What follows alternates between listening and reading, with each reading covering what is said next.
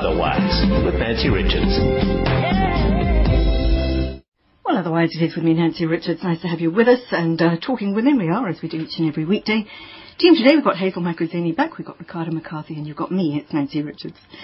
So what we have on the show today, we've just got two items, in fact. After the news headlines at one thirty, going to be picking up on that story that we were to have spoken about yesterday, hormones and headaches. And oh yes, don't they go together?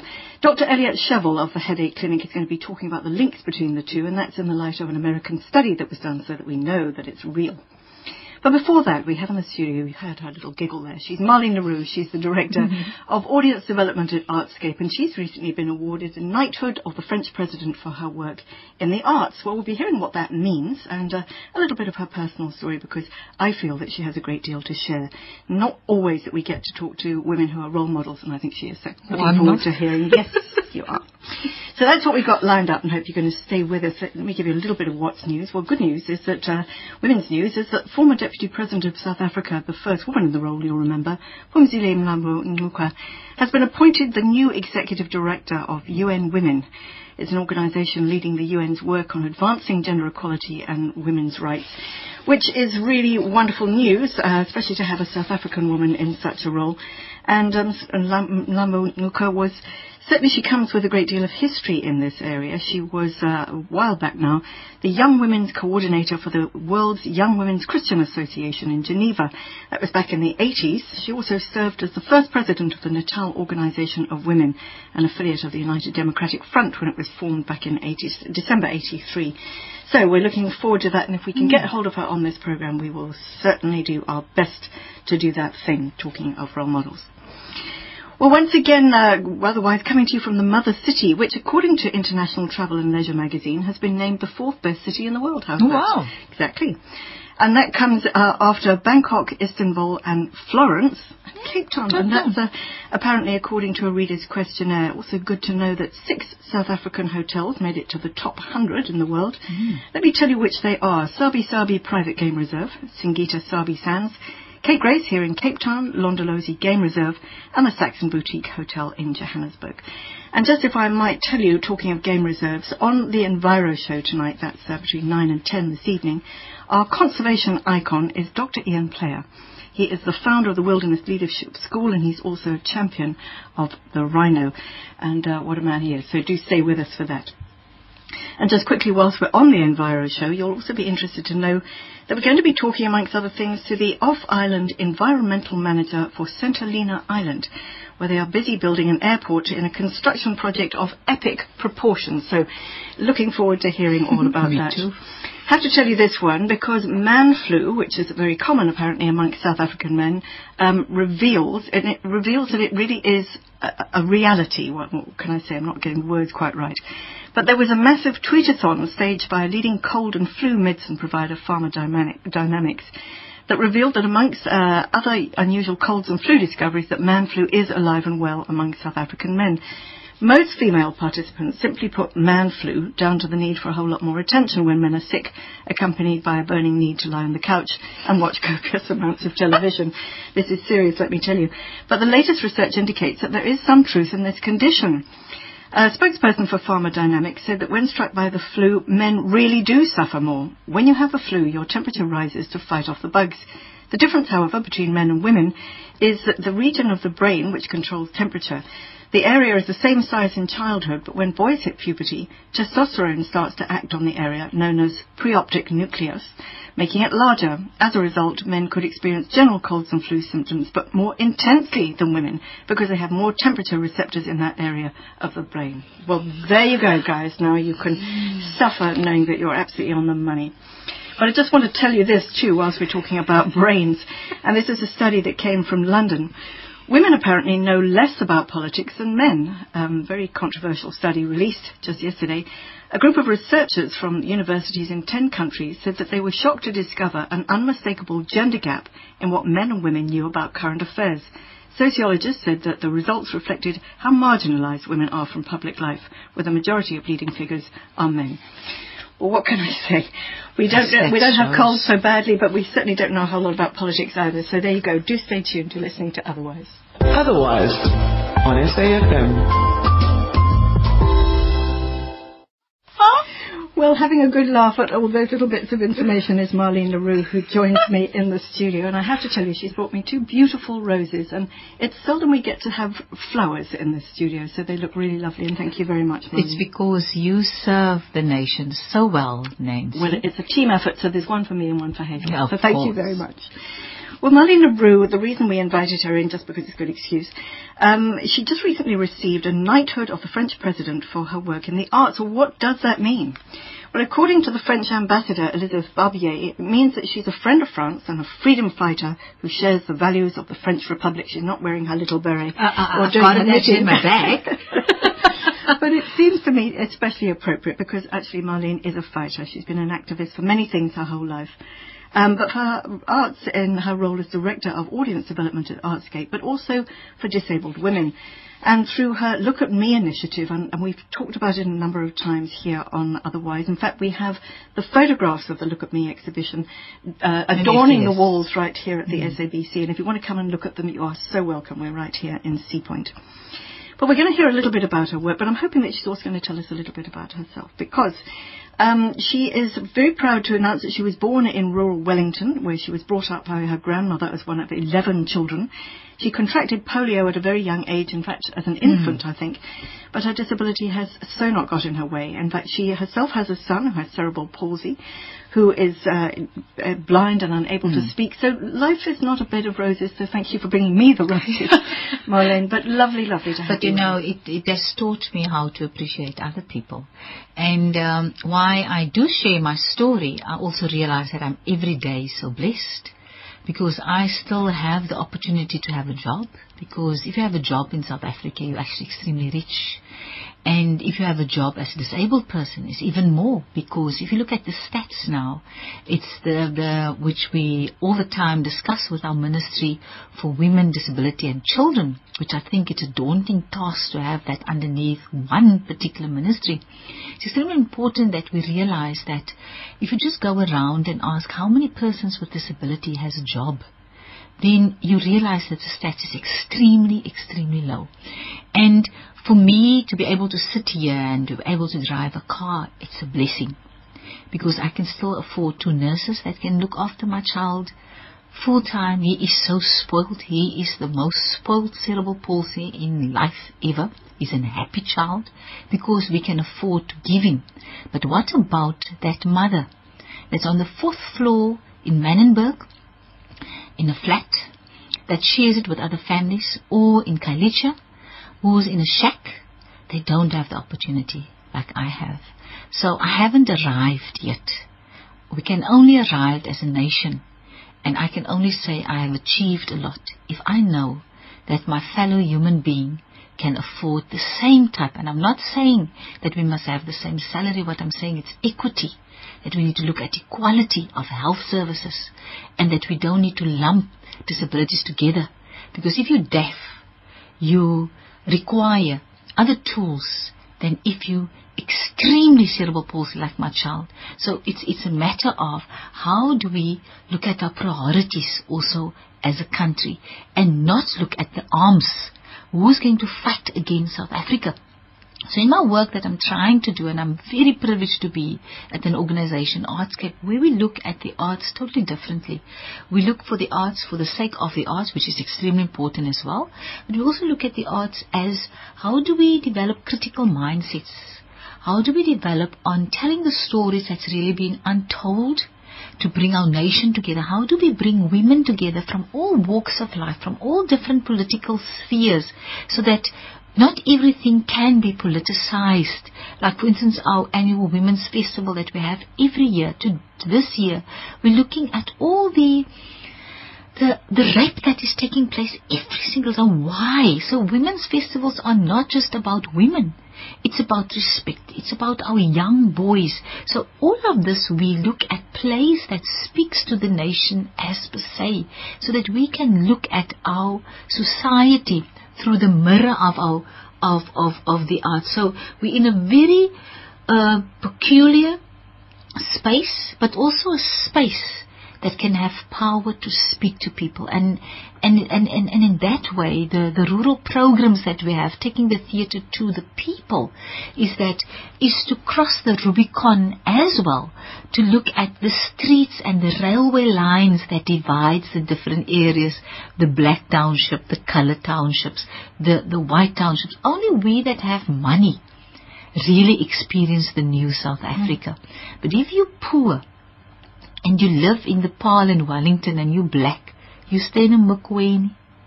And if you're coloured, you stay in the scheme, right? Like the behind, like uh, uh, the pluckers come off, or, or we talk about the backyard dwellers. And you ask yourself, is that, how do you cross that?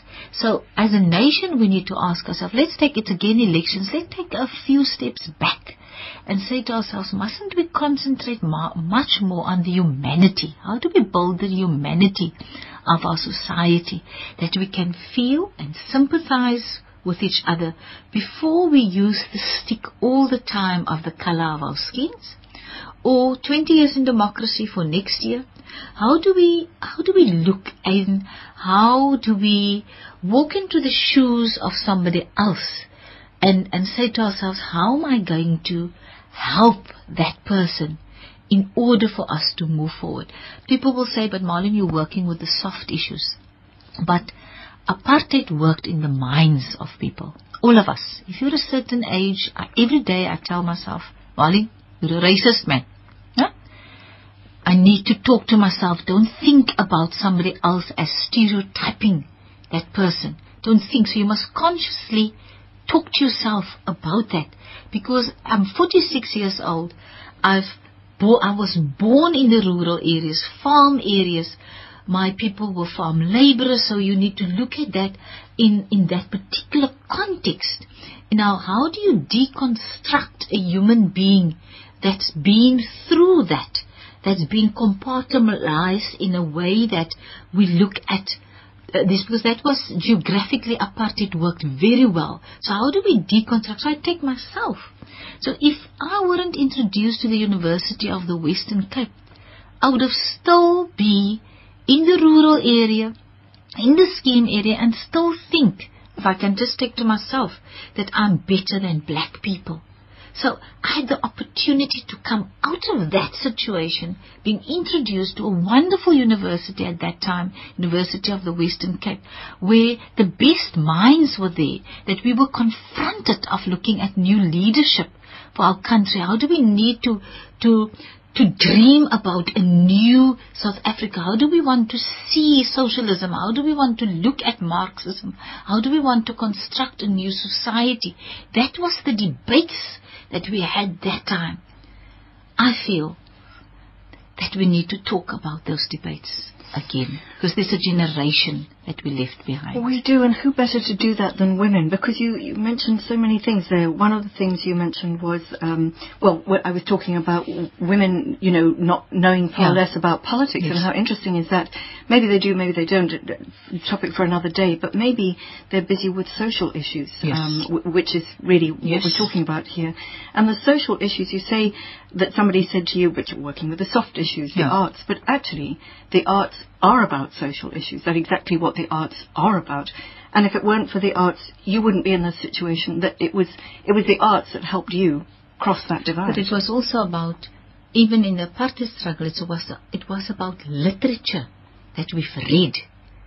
It's about the good. It was about the writers that we read, that informed you what you want. So it's not just about arts. Are not elitist. The arts are the mirror of the society. So it's very easy now for us to say, oh, ballets, classics, ballets. No, it's not. It's it's really not. It's about, we need to expose all our young people to every opportunity that is there in order for them to make up their own minds where they want to be as persons and to fulfill their roles as citizens, but also global citizens. It's and, and, and what is very worrying for me is that... Um, in a sense, is that women struggle. If we just look at our figures, it's, we, we're actually in an extremely macho society. Our leaders are males all around. Women we are ministers, I must, I must say, but we need to become presidents to, in order to change that. If I look at COSATU, we need a female COSATU leader in order to look at how do we going to change the factory worker uh, uh, floor. My mother was a factory floor worker. How are we going to change that on the floor? So it's, it's extremely important that what you see, you're going to emulate. And those are the factors we can talk about gender equality. But if our males, and in especially, and I like to talk about this, because the more we're talking about it, the more we're going to take responsibility. Maintenance, for instance. The first campaign that I would like to run, and I want to throw that out to the society, is that let's start with our leaders. How many are paying maintenance? Let's talk about our ma ma magistrates. Let's talk about our COSATU leaders. Let's talk about our parliamentarians. Do they pay maintenance on time for the children that they have? Then we can talk as a nation. Hold that thought. We're talking to Marlene le Roux, and if you thought she was going to be talking about soft issues, well, not so much. Marlene le Roux, recently a recipient, recent recipient of the Knighthood of the French President for her work in the arts at Artscape. Stay with us. Do you want to learn how to pitch your business idea effectively? Do you want to take your existing business to the next level? Engine Pitch and Polish in association with S A F M is setting the stage for entrepreneurs. If you believe in your business idea and would like some guidance, then we want you to attend our inspiring workshop where you will receive expert training and tips. This free workshop is coming to a town near you. For more info, S M S P I T C H, your name and city to four five nine eight two. Register online at pitch and polish dot com or phone zero one one, five six six, two thousand. S M S costs one rand fifty. T's and C's apply. Introducing more savings from Specsavers. Now you can get between two hundred fifty and one thousand Rand off the normal industry price for your prescription lenses. That's right, up to one thousand Rand off your prescription lenses. Another reason why we are South Africa's leading eye care group. Change to Specsavers for affordable eye care and a whole lot more. T's and C's apply. The S A B C have a position for a sourcing specialist who will conduct strategic sourcing projects and activities on behalf of the S A B C in order to deliver quantitative benefits. Some of the key responsibilities will be preparing tenders, R F Ps and R F Qs, as well as forming and leading cross-functional teams for different projects and business units, negotiating with suppliers and documenting the process and outcomes. If you possess a degree or diploma in procurement, supply chain management or a commercial degree with at least five years experience in a business environment and three years experience in procurement, strategic sourcing, then forward your C V to group vacancies at s a b c dot co dot z a or fax zero one one, seven one four, four seven zero two. Closing date, twelfth of July, twenty thirteen. Otherwise, with Nancy Richards. Yay! It's Otherwise, where we talk women here on S A F M. And we're talking now to Marlene le Roux, who uh, recently received a knighthood from the French president for her work in the arts.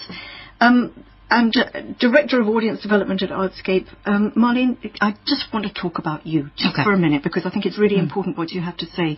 You say you came from the coloured scheme mm. in Wellington. You were one of, well, your grandmother brought mm. you up, because your mother was, as you say, on the factory Single, floor, yes. getting up at five mm. o'clock in the morning. You were one of eleven children. Mm. You, I mean, you were a village in yourself. And we're still a village, it's like a mafia mm. in Wellington. But you know what was the beauty of it? It was, I grew up in a very, although it was conservative, but it was ethics, values to strong women. My mother and my granny and my aunts was actually my sisters. And for them, it was about honesty. It was about believing in yourself, being on time for your work. So from a very young age, I've been taught to be disciplined and to respect other people. You know, the church played a huge role that time. It's the only time that you really can um, go out. You go on buses with the church. So respecting the elderly, respecting your fellow human being. So you don't need to be rich to have values. I, I just want to say that. It's because where I come from, there was values all the time. Don't romanticize the poor. Don't get me wrong, because, but at least I needed to be in school every single day. Uh, whether you're sick, you need to be at school. So education is very important. Uh, was important in my life, because they also realized for me to get out of my, I was the first person in my family that went to university, and ever as a as a woman And besides being a woman, how did you? How did you? How did that happen? I, I talked about, you know, it being the, the crossing of a divide. The arts were the crossing of a divide. You mentioned the church. I think you, you sang with the church. There was yes, there was music yes. in the church. But how did you? How did you get to U W C? You know, it's it's about teachers. That's why I value teachers so much, because the teach teachers saw the value in myself. And they, they, they saw that I like to read, I like to write poetry, uh, I like music. And they took me by the hand. And that's why we need to invest in teachers, because they made a difference in my life. And they believed that I must go. They rally around that I need to get a bursary. I don't know how my mother paid for my university. But It, it it was that. So I need I needed to know that I needed to make it in life, because there were so many people that gives back, and I have the opportunity now to say thank you. And I, every opportunity that I get, I go back to my teachers to show them that I'm I'm grateful, because they could have just looked the other way around. So for me, it's like, if I could make it, then other people can also make it, yeah. because yeah. the odds was also just against me. But it's it's it's it's also about, you need to believe in yourself, and what a lot of doors was closed for me. I must also say is that, that, that, that some of the doors that would probably have been closed to you, and it's, how ironic is that you're now in doing the work that you do, audience development at Artscape, having kids fi- discover the arts, breathe in the arts. How many plays or productions or any of those sort of things did you go to when you were young? I couldn't. The Nico sure? Milan mm. was closed for persons mm. of colour. I was a music student and I couldn't. So you wouldn't have seen any no, of No, but you, you see, you can't live in the past. If I must not be at Artscape and say it every day, this was an organisation only for white people, we now need to look at what difference do I make there. And I need to applaud also the persons like who I work with and the team that I work with, because I'm not a person on my own at all.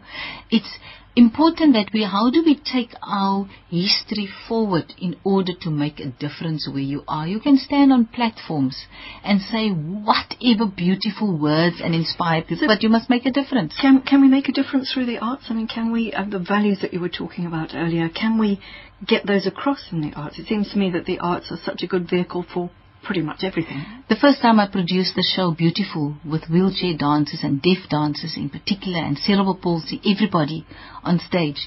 Um, the first time people said to me, "But Marlene, what are you doing?" I said, "You know, you need to see people with disabilities of uh, to to be able to do their dreams, because they're singers, they're everybody." I had sold out performances with Beautiful, and every time the audience left, the comments that I got is that they didn't see the wheelchair; they only saw Ab- uh, ability, and and that what what what it is is that if you, and the arts transcends, the arts speaks to you, the arts doesn't use a stick to hit you. If you look at the playwriting of Mike van Graan, for instance, is that speaking to the issues that we are going through as a nation. So you can go in and come to the to the theatre with all your prejudice, stereotyping, whatsoever, but you're going to take something out of there that's going to... Art speaks to you. It's, uh, if the arts can't speak to you, then there's something wrong with the producer. And I have to say that the arts is a really good platform for women. I know that you were in Grahamstown yes. just recently, and I know that you you ran around like a proverbial, getting to see everything that you possibly could. And I'm going to give you a second here to talk about your Women's Arts Festival, which is coming up yes. in August, where where you always shout even louder than ever, because because this is the time, and because we can. Yes. So what what have you got lined up? Um, this year we're combining a Humanity Festival mm. with Women and Disability. And this year's festival program includes collaborations with the Kylie campaign, with Kylie herself. It's the first woman with cerebral palsy that needs an aid that's at the University of U C T, Cape Town.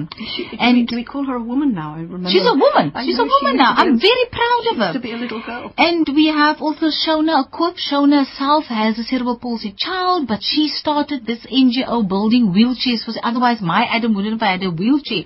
Wonderful people that we uh, pairing with. And the highlight today for this year is that my keynote speaker is going to be Evita.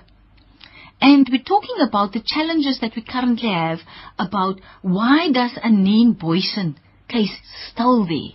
why do we have the horrific rapes? And the Indian High Commissioner is flying down, Missus Mamta Sharma, who's the chairperson of the National Commission for Women based in India, so that we can look at it's a global challenge that, that we currently have. We also have Nancy, is a play that delivers commentary on the South African Universal Gay Experience.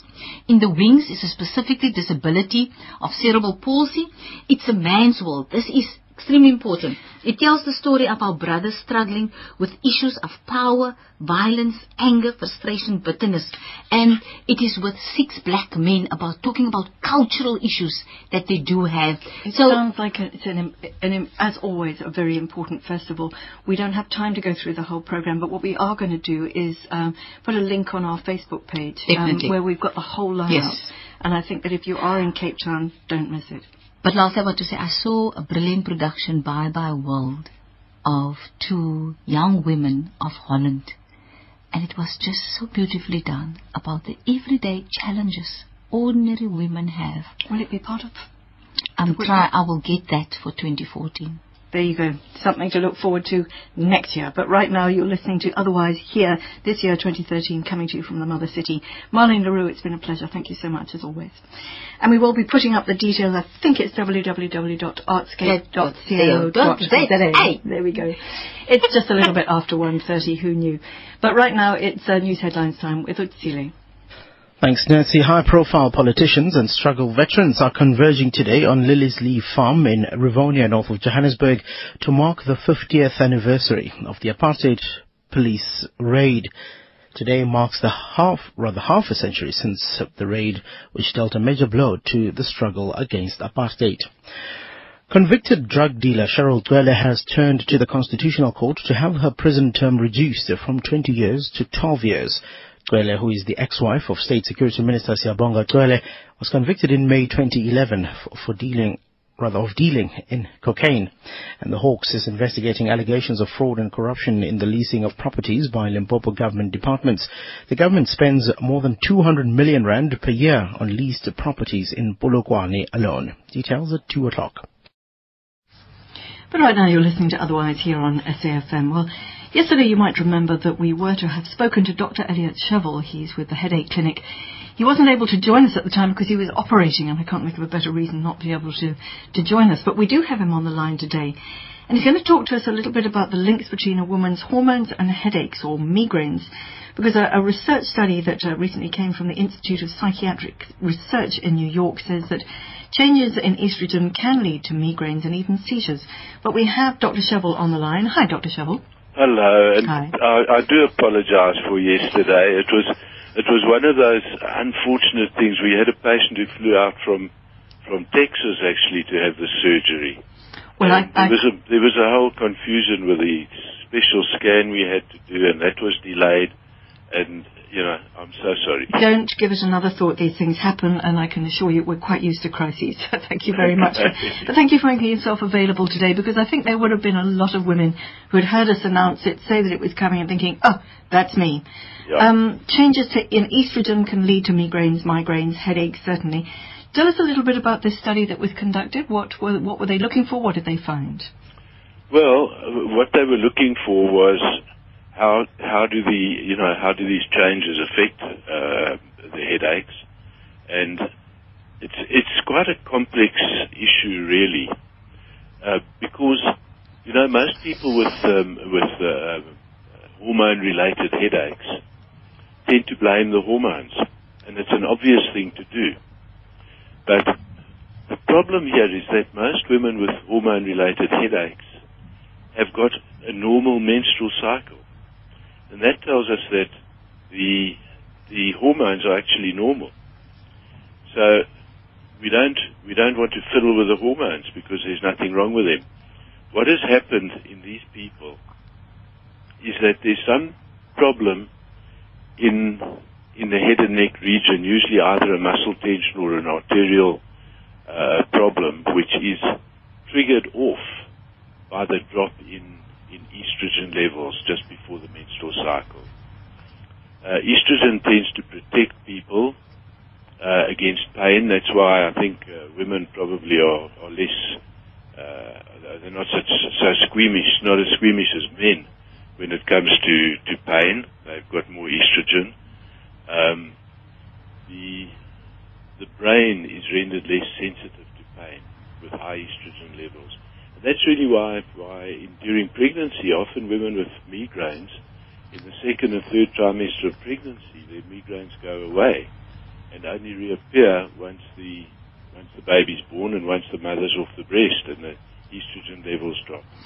Talking of uh, levels dropping, um, Doctor Shevel, your level is dropping. I'm not sure if it's uh, it, it's quite possibly the line, but if you could just uh, oh, I'm so sorry. No, no, that's that, okay. Is you're, that better? That's that's that's a whole lot better. Okay. Just a quick reminder that we're talking to Doctor Elliot Shevel, and he is with the Headache Clinic, and he, there's not a, much that he doesn't know about headaches and or migraines, and certainly the relationship between hormones and headaches and migraines. So if you'd like to give us a call, you are welcome. The number here is oh eight nine two, ten, twenty ten. oh eight nine two, ten, twenty ten. Can I just come back to what you were saying about yes. um, uh, a lot of women who have a normal menstrual cycle? It means their hormones are normal. What is normal? Surely every woman is very different. Well, if they have a twenty-eight day cycle, then their, then their uh, hormone levels are within a normal range. Okay. You know, and yes, they are different, but there's a normal range that is accepted by by uh, gynecologists as being within within the normal. So if people have that. Now, if I may, I, I, there's a very good illustration of, of how triggers uh, differ from the underlying source of the pain. If one can picture a, somebody putting a landmine under the ground and arming it, anything walking or stepping on it will set it off. Those are the triggers. But if one takes the detonator out, then the landmine will not go off if somebody stands on it. And that is what we have to do with people that have menstrual uh, or any kind of migraine, really, and that is fight, to find their landmine and defuse it. Then those triggers don't work anymore. Um, so we don't, we don't actually manipulate people's hormones when they've got hormonal headaches. Uh, can you hear me now? Yes. Am I speaking uh, loud enough? You are. It's just coming and going, but I suspect it's probably the line. Um, so so just, no, no, that's all right. Just keep um, shouting. Yeah.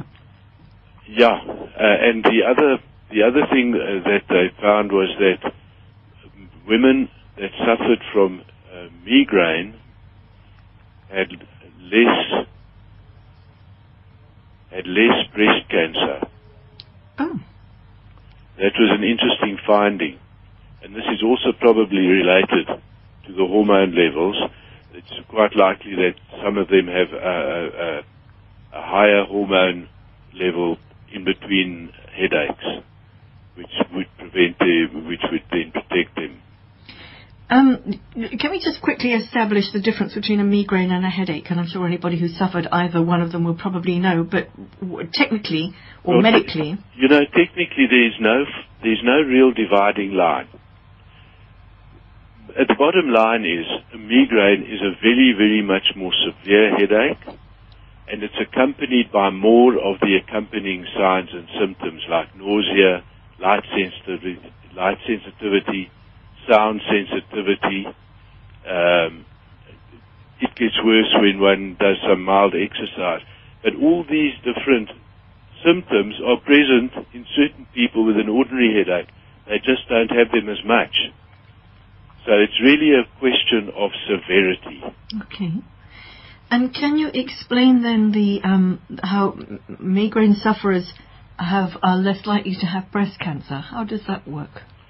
Well, um, the if if the if the estrogen levels.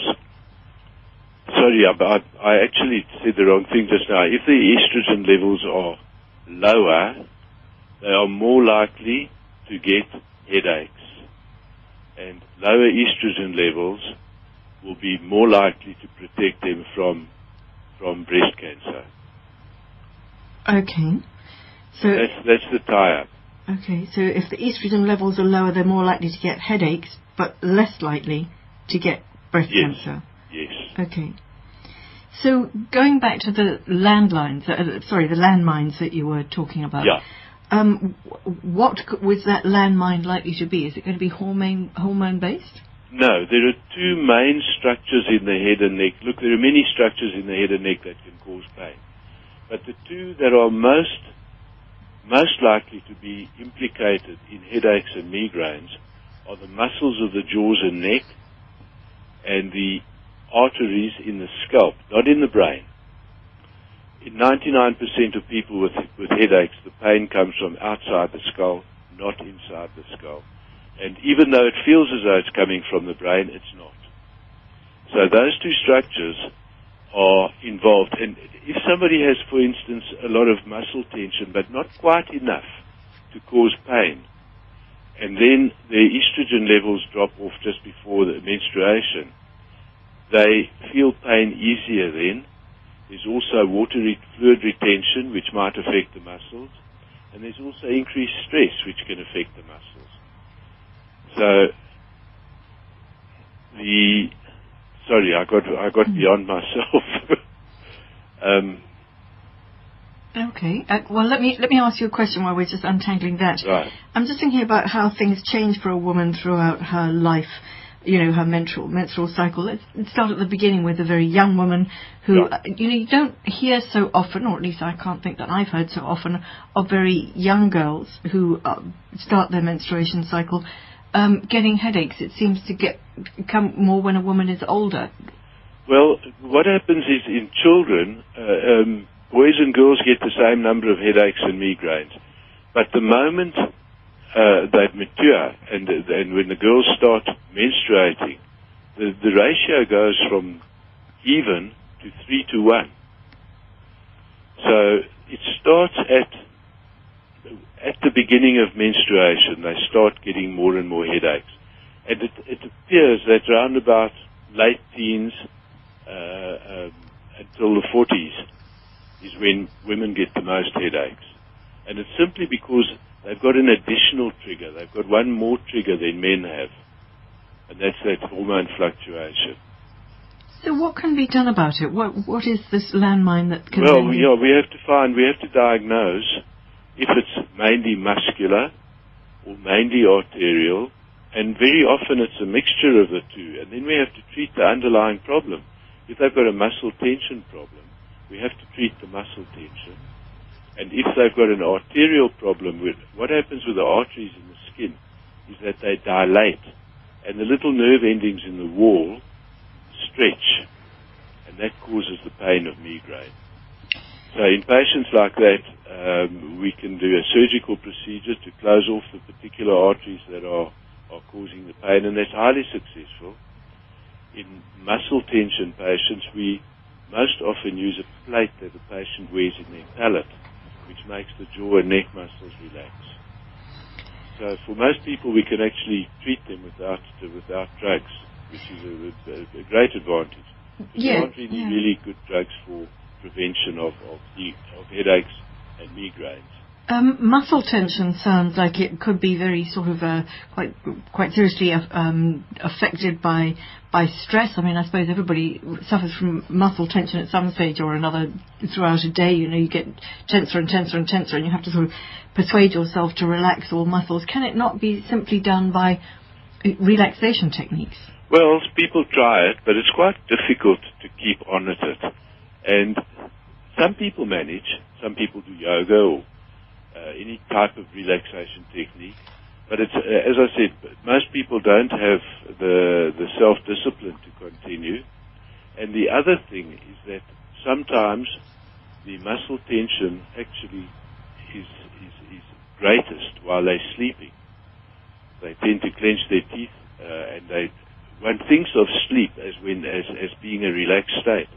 But some people tense up during their sleep.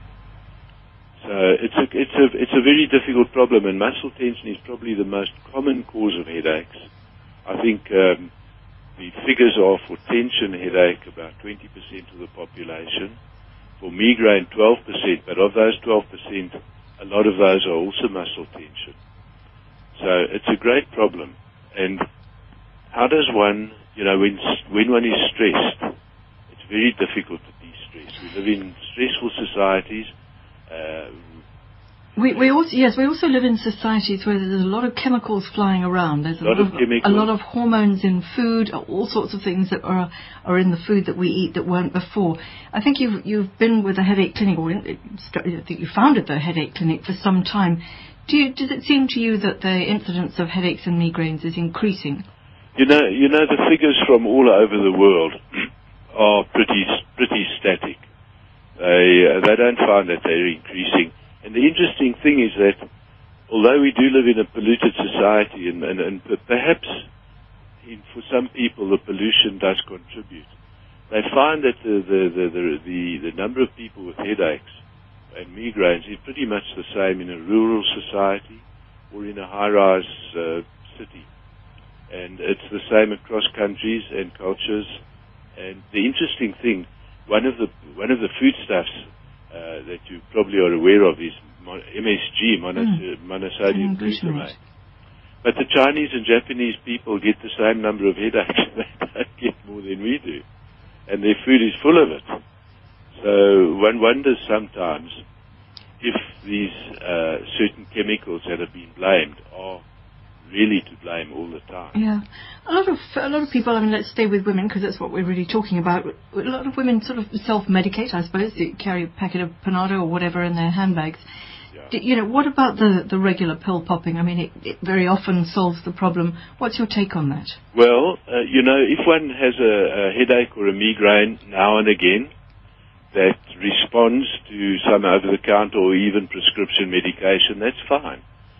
But the problem comes in when one has to take medication two or three times a week. What happens then is it causes what they call medication overuse headache. It helps in the short term, but in the long term, the headaches get worse and worse and more and more frequent. So then one takes more and more tablets, and it's really a downward spiral. And It's, it's a difficult situation because what does one do when one has pain? You have to take painkillers. Uh, so if possible, people should try and avoid the painkillers, and we try and get to, uh, to have a decent diagnosis and find out what's causing it. Mm. You know, a lot of people think, oh, it's just a normal headache. There's no such thing as a normal headache. Uh, yeah, I suppose that I suppose they're not. Just coming back to the, the estrogen, the hormone connection, and the a woman's uh, span of her life. We talked about the young girl, and you mentioned that a pregnant woman will very often find that, you know, as her as her periods have stopped, so her headaches seem to stop. What happens at the other end when a woman has reached um, sort of menopause? Well, you know, and her hormones start changing again. Is she going to yes. be less prone to headaches? Some people become less prone to headaches. And for some reason, some become more prone to headaches. And unfortunately, we don't understand enough to determine which ones, who's going to become more prone and who's going to become less prone. And the same is with um, with people on the contraceptive pill. Sometimes they help, and sometimes they make it worse. It's a, it's a tough problem. So if somebody comes to you, you, there's no sort of blueprint which, where you can say, okay, tick these different boxes, this is the problem, this is the solution. Do you, if somebody comes to you at the Headache Clinic, do you then take a, a complete history of that of that woman in this case? Yes. What, what we do, the very first thing is that the patient must have a neurological examination to exclude the possibility of any life-threatening intracranial problem like a tumor or a meningitis or some problem that can be treated. So the neurological examination is done first. Fortunately, the vast majority of people have no neurological problem. Then we move on to a very in-depth analysis. We ask them a thousand questions. We test their muscles. We have a look at the teeth and the jaws and the neck and all the other structures of the head and neck. We examine the arteries to see if the arteries are causing the pain. And in the end, we can usually come up with a pretty accurate diagnosis. Just very lastly, very briefly, um, Doctor Shevel, a lot of women suffer in silence. It just happens. Once a month it happens. It just gets worse. Mm. And maybe they can't afford to go to the Headache Clinic. Maybe they yes. can't really afford to get any sort of treatment, any sort of um, silver bullet, any sort of lifestyle change that you can recommend? Well, uh, lifestyle changes, you know, we like to think that a healthy lifestyle helps, but There's been no literature on lifestyle changes helping headaches. But what people, what women can do is they can take, if they know, you see, this is where the, the menstrual headache is a slight advantage, and that is people know when it's coming. So we give people uh, an anti-inflammatory, and actually the one that we use is called Aleve, and I don't, I don't have shares in the company, but we use Aleve because it's available over the counter. So they don't need a prescription, and they should start taking the tablet a day or two before they expect the pain to happen. And this well, there you go. We're going, to, we're, going to, we're going to leave it at that. Uh, but tip of the day, Aleve, if you uh, know that you're going to be getting that headache around about that time of the month, maybe that's the way to go. Doctor Elliot Shevel, thank you so much for making yourself available today. Thanks oh, very thank much. Thank you so much. Absolute pleasure. pleasure. Take care. Right, bye. Doctor Elliot Shevel, well, if you'd like to find out more about the Headache Clinic, it's uh, headache clinic dot co dot za. Next up, it's time um, for Sharp Sharp, the children's programme.